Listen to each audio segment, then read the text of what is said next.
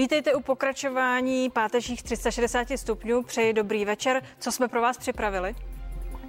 Všichni se těšíme na pondělí. Budou se otevírat obchody, vyrazíme do lázní, děti do školy. Už je čas? Jak jsme na tom? Zeptám se biochemika Zdeňka Hostomského a imunologa Václava Hořejšího. Končí sice jako přednosta kardiocentra IKEM, ale další plány má. Jaké? Na to se zeptám kardiochirurga Jana Pirka. Přijal totiž pozvání do dnešního vysílání.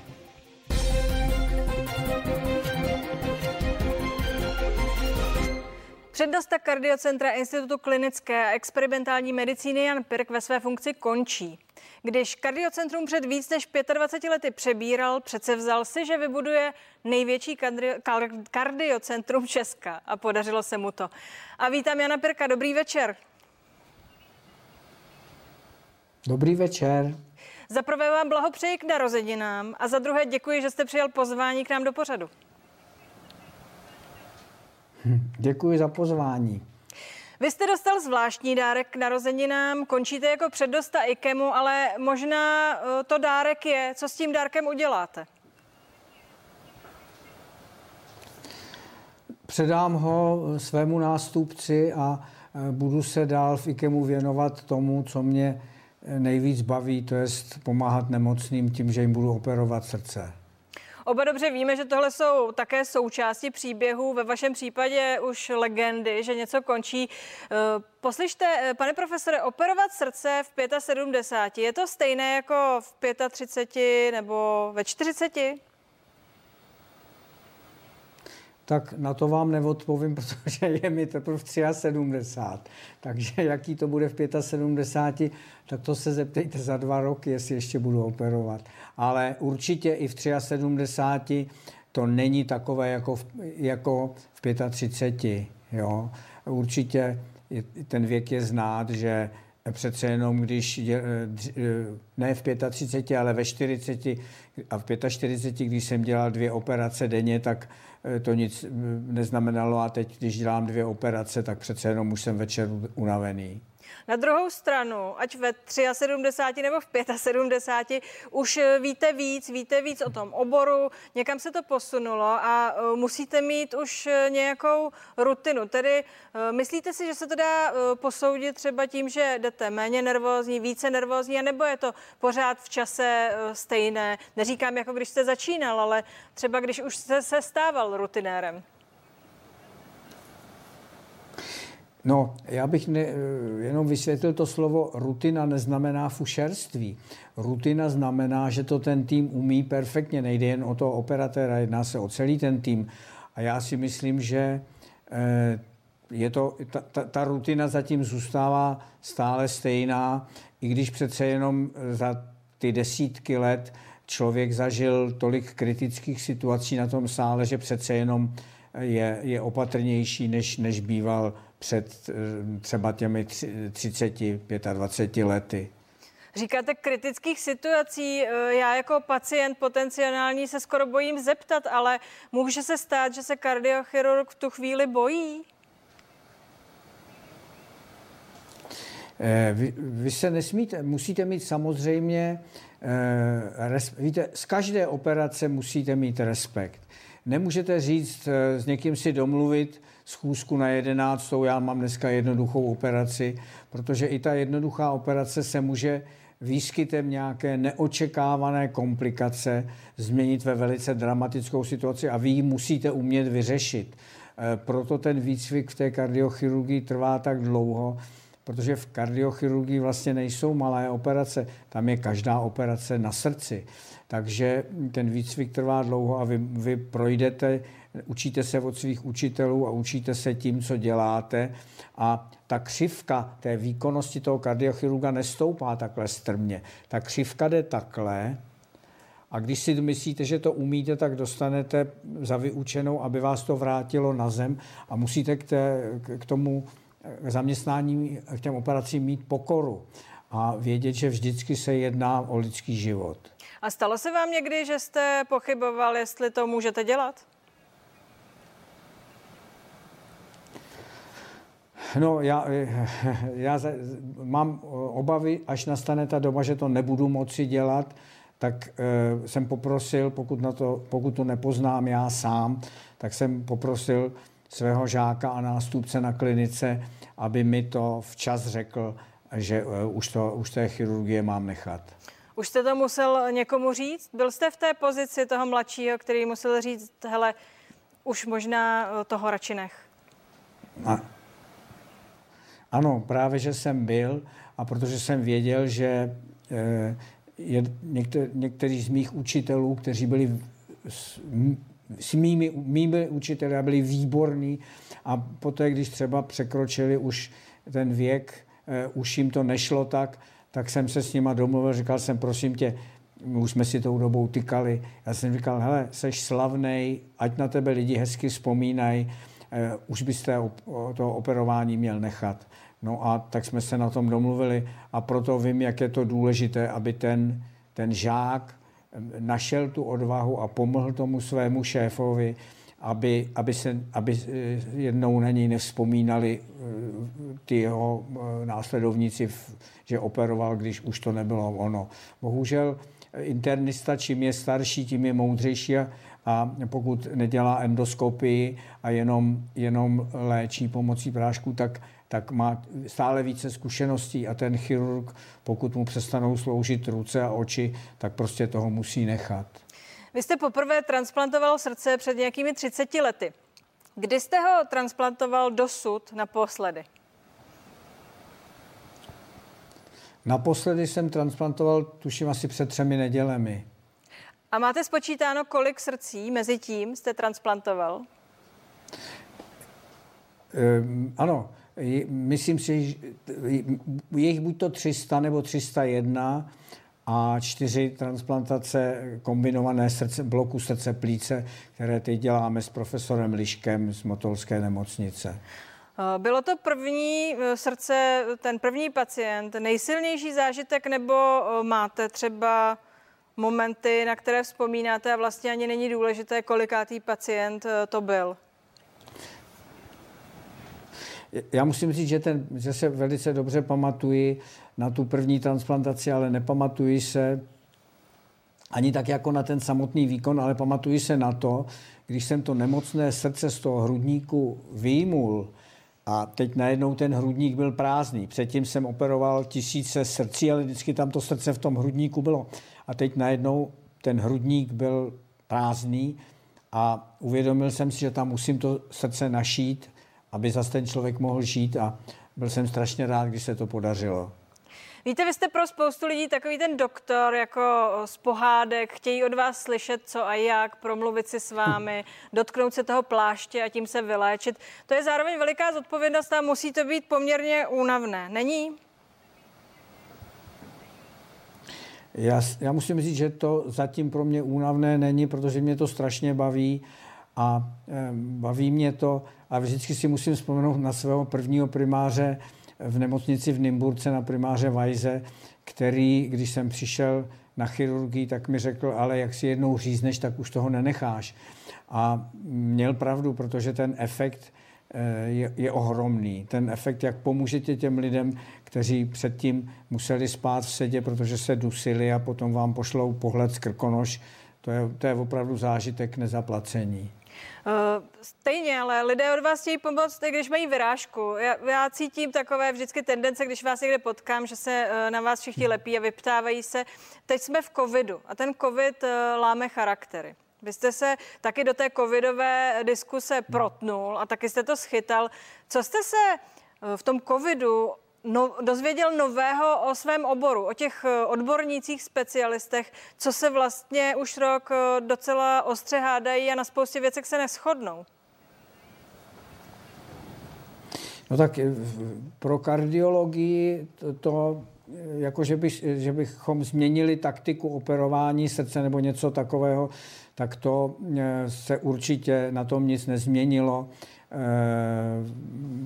Eh, samozřejmě, že jsme museli být opatrní a každého pacienta vyšetřovat, eh, ale eh, já se snažím vyvracet takové ty údaje, že, že každé srdce po covidu zůstane poznamenané, protože podle našich eh, našich vyšetření, které jsme prováděli magnetickou rezonancí, tak jsme eh, nenalezli na, na srdci žádné stopy, na, na tom srdečním svalu jsme žádné stopy nenašli.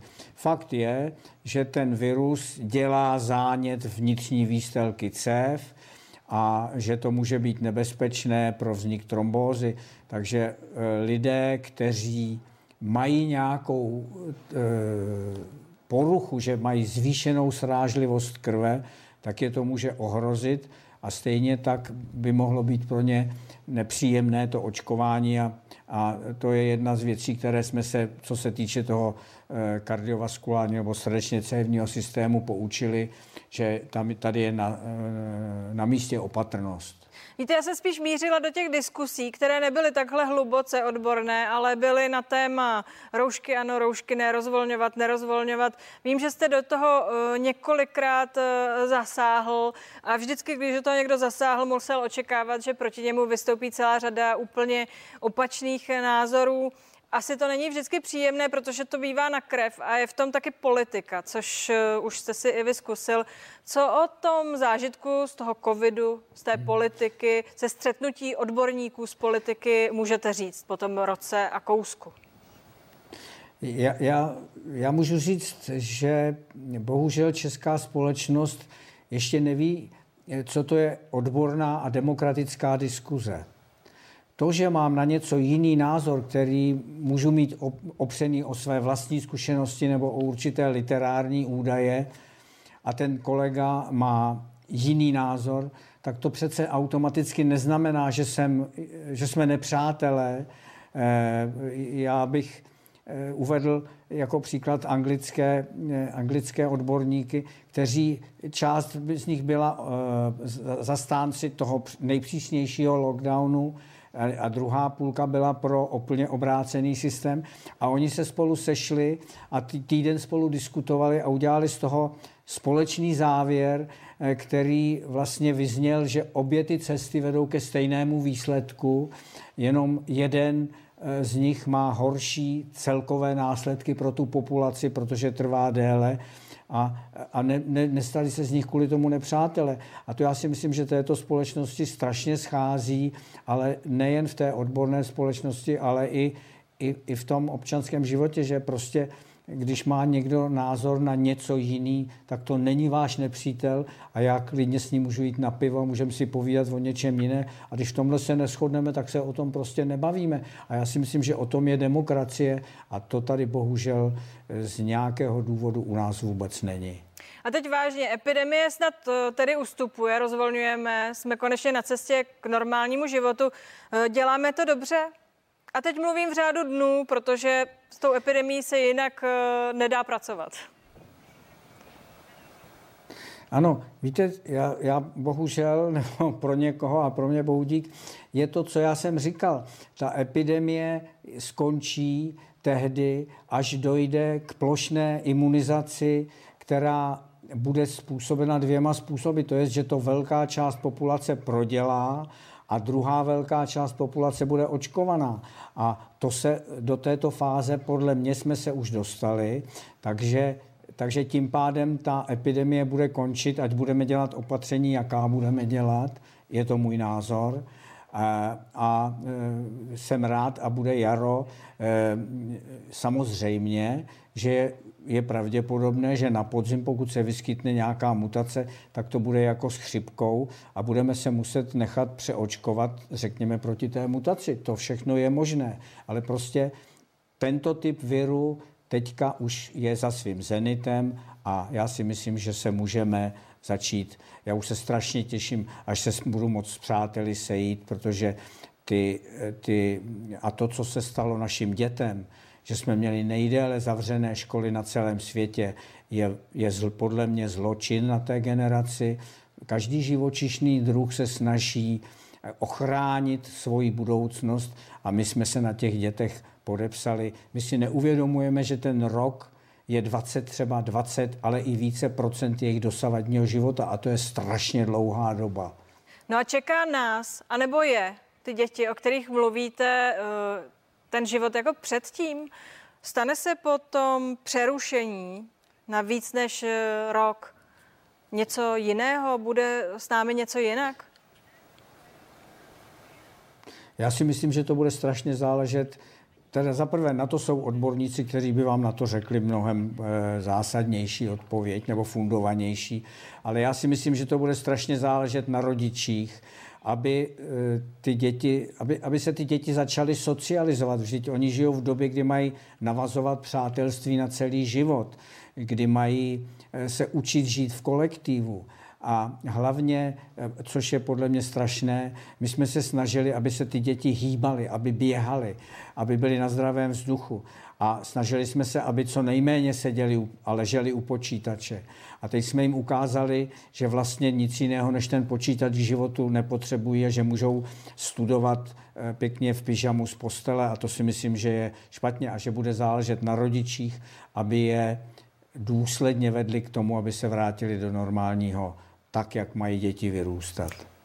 Pane profesore, já vám za prvé eh, přeji krásný víkend. Děkuji vám, že jste s námi byl a vzhledem k tomu, že vidím, že máte vedle sebe skleničku červeného, tak na zdraví. Ano, tak na zdraví a na, na hezké jaro.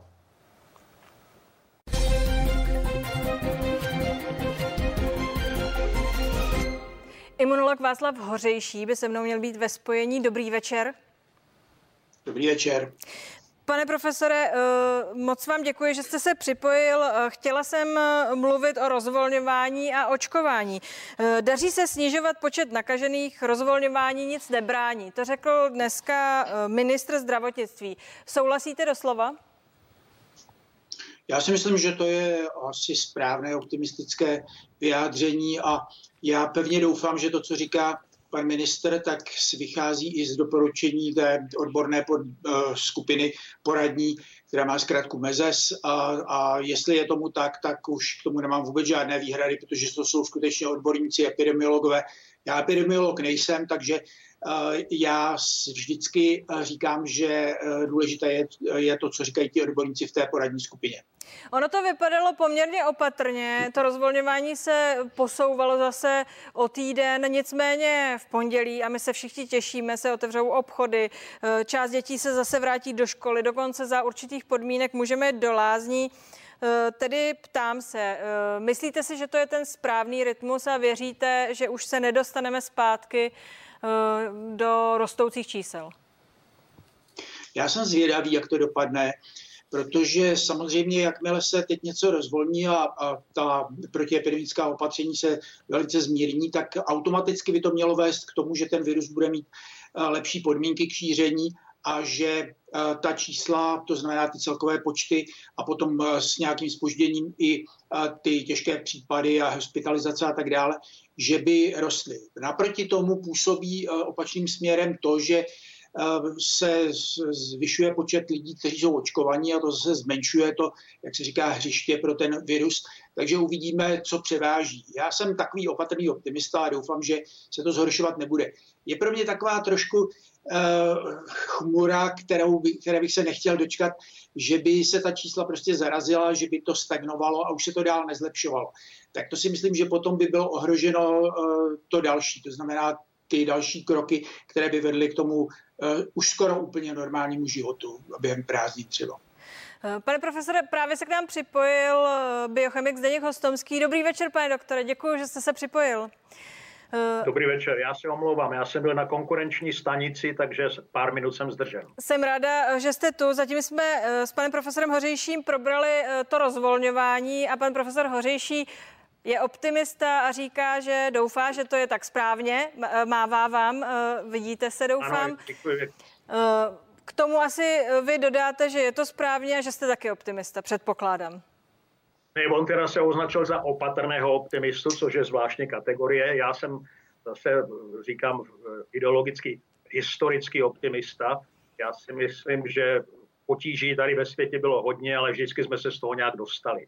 Čili ta konkrétní cesta, tu ještě neznáme, ale eh, já jsem zaslechl tu druhou část rozhovoru a předpokládám, že tu první část, co jsem neslyšel, byla naprosto pravdivá, ale že důležitá věc je, že ta obava, že jestli se to třeba rozvolní a teďka najednou to celá epidemie se pruce stoupne nahoru, to dost dobře není možné, protože, jak správně říkal Václav Hořejší, ta situace není stejná jako na začátku. Tady minimálně polovina lidí už bude vakcinovaná, teda 1,5 milionu, ale spousta lidí, možná 4,5 nebo se odhaduje, nebo 5 milionů, už s tím virem přišla do styku a už jsou mimo nebezpečí. To znamená, že to, myslím, že to nazval hřištěm, je stále menší a menší. A tak si myslím, že i kdyby byl náhodou nějaký povznest epidemie, už to nebude tak tragické a tak, tak signifikantně, jako to bylo před broker. Jak říkáte, máme naočkováno eh, k dnešnímu dni 23% populace, 3,42 milionů vakcín je vyočkováno. Očkujeme, pane doktore Hostomský, eh, podle vás eh, dobře? Ono to totiž vypadá tak, že to vážně začíná fungovat. Otevírají se nové a nové sloty, mladší a mladší se mohou hlásit. Nicméně stále jsou pochybnosti, jestli jsou na očkování ti, kteří to potřebovali, jestli třeba jich celá řada nečeká u těch praktických praktických lékařů. Eh, zdá se vám, že to jde hladce, anebo vidíte zádrhely? Ne, samozřejmě můžeme se zaměřovat na ty zádrhely, ale jako zase historický optimista, já si myslím, že co vláda udělala dobře, je, že skutečně stratifikovala ty, ty pacienty nebo ty lidi, co budou očkováni podle věku. A, a to jsou skutečně, že šlo od těch nejrizikovějších skupiny směrem dolů. A máme ve světě případy, že čistě z demokratických důvodů, že se vakcinace otevřela komukoliv, kdo se přihlásí jako první. A tam se ukázalo, že ta epidemie vlastně tím byla velice málo, jako se jí pomohlo, kdežto ve státech a včetně České republiky, když se skutečně zaměříme nejdříve na ty osmdesátníky, 75 a tak dále, jak to děláme my, tak to skutečně se projeví hned, respektive relativně brzy na těch těžkých hospitalizacích a úmrtí. A to si myslím, že je výborné. A teďka možná, že místo toho to šířit příliš do těch nižších věkových kategorií, já bych vynaložil extra úsilí identifikovat těch, dejme tomu, 20% těch osmdesátníků nebo 25% těch lidí nad 70, kteří ještě očkováni nebyli, i když to dá více práce. Ano, ale že to je to, je to správné úsilí. Nikoliv se teďka zaměřit na studenty nebo na mladé lidi. Pane profesore Hořejší, přesně tam jsem mířila. Mířím tam, že zájem o očkování eh, prý podle průzkumu klesá, zvlášť u mladších ročíků. A zřejmě to ale souvisí také s tím, že očkování u těch praktiků se ne zcela vydařilo. Je tam problém, že ti starší lidé se chtěli nechat očkovat u svých lékařů, eh, protože jim důvěřují. Nebude tohle eh, trošku čára přes rozpočet eh, tomu našemu dosud vlastně nově nastartovanému a slušně probíhajícímu očkování? Já bych to rozhodně nenazval jako čára přes rozpočet. Určitě je to tak a tady se se Zdenkem uh, shoduji, že to nejdůležitější už bylo uděláno. Řekněme, že 80% těch eh, rizikových skupin z hlediska věku a těch polymorbidit eh, je očkováno a bylo by samozřejmě daleko lepší, kdyby se doočkoval i ten zbytek. A zcela s ním souhlasím v tom, že by vláda, vůbec naše zdravotnictví mělo vyvinout maximální úsilí k tomu, aby se to podařilo. To znamená, aby ti lidé, kteří třeba nejsou ani schopni se pořádně zaregistrovat nebo jsou nějak izolovaní, ne, nemůžou se dobře pohybovat, tak aby se jim maximálně pomohlo, aby za nimi třeba nějaká pojízdná ambulance zajela, která by provedla to očkování a aby se to opravdu řešilo nějakým uh, aktivním způsobem. Eh, tak eh, já si myslím, že eh, tady nevidím žádné velké problémy. A jediné problémy takové v tom očkování v celkové té strategii trošku vznikly, že se diskutovalo o tom, jestli třeba ti zdravotníci a učitelé, kteří dostali taky přednost, jestli to bylo správné. A to už nemá cenu teď rozebírat. Asi by opravdu bylo lepší, kdyby se dala opravdu maximální přednost těm starým a nemocným lidem, ale to už není potřeba teď řešit. A je teď eh, opravdu důležité, aby se dokončilo to očkování i u těch méně rizikových skupin. A vy jste právě říkala, že se objevuje nějaký problém s tím, že se ti lidé nechtějí tolik dát očkovat. Eh, já si myslím, že oni se budou docela rádi nechat očkovat, jakmile vznikne taková ta situace, že se eh, zavede něco, čemu se teď říká nějaký covid pas nebo prostě nějaké takové potvrzení o tom, že ten člověk buď prodělal tu nemoc nebo že je očkovaný. A pokud to mít nebude, tak s tím bude mít eh, určité problémy. Tak já si myslím, že tohle to bude velice silná motivace. Pane doktore Hostomský, eh, já úplně nevím, jestli ten covid pas přesvědčí nějakou babičku, která má třeba první dávku a praktiký teď řekl, mě už nic nepošlou, musíte se přehlásit do obřího centra, jít tam se očkovat a ona se obává. Ale uh, i z toho, co říkáte, neměl by se tedy ten systém teď zaměřit na ty skupiny, kterým to očkování ještě dluží, neotvírat se dál, tedy jinými slovy, není čas ten systém změnit, a třeba nabídnout ty vakcíny jiným způsobem jinak a především se postarat o to doručit ty vakcíny těm, kterým je dlužíme? No já bych souhlasil, že pokud je zatím nouze o vakcíny, nemůže se očkovat každý, kdo by chtěl, tak skutečně se zaměřit a třeba pozdržet očkování těch mladších ročníků s tím, aby naložit extra péči, já nevím, nějaké, nějaké vozítka, s, aby se za tím seniorem do, došlo na nějakou samotu, spíše nežli očekávat, že všichni se dostaví do těch velkých očkovacích center. Je to více práce, ale stojí to za to. A v každém případě to, ano. Ano, pokračujte, prosím. Už se o tom zmínil Václav eh, v souvislosti s těmi covid pasy. Já si myslím, že za to očkování by měla být určitá odměna. A já to vidím, tuhle celkovou pandemii, jako velký útok na naši svobodu a očkování by mohlo představovat určité vysvobození. Tak si myslím, že i symbolicky by se ta opatření, a to je, vím, že ve Spojených státech s tím velice zápolí, protože prezident Biden pořád nosí roušku, přestože byl očkován, eh, testuje se velmi často a přesto dává tu roušku, tím dává najevo, že to očkování vlastně není vůbec žádná záruka. To si myslím, že je a byl i za to kritizován. To je velice špatná zpráva. Jinými slovy, pokud by vláda řekla, pokud jste očkován, nemusíte nosit roušku, máte svobodu, takže ty lidi, co, co váhají, jestli se mají dát očkovat nebo ne, tak si myslím, že pro ně by byla psychologická jako povzbu, nebo psychologické povzbuzení, že skutečně ta vakcinace je, je prostě lístkem do svobody. Lískem do svobody. Pojďme pokračovat, pánové. Testování. Testuje se eh, poslední dny eh, čím dál méně a dnes jsme se dozvěděli, že eh, vláda zvažuje, že bude ty testy výhledově jak si platit jen tu a tam, že ty časté testování zkrátka dobře, že si budou muset lidé platit sami, protože uh, budou očkovaní nebo protože už prošli tou nemocí a tedy ti, kteří nebudou mít ani očkování a ani neprošli nemocí, si budou zkrátka dobře ty antigenní testy, pokud je budou chtít častěji než třeba jednou za týden uh, sami platit. Eh, jak, jak vám to zní, pane profesore Hořejší? Víte, na to testování se hodně tlačilo, o trasování už se skoro nemluví, nicméně tohle je taky součást hry.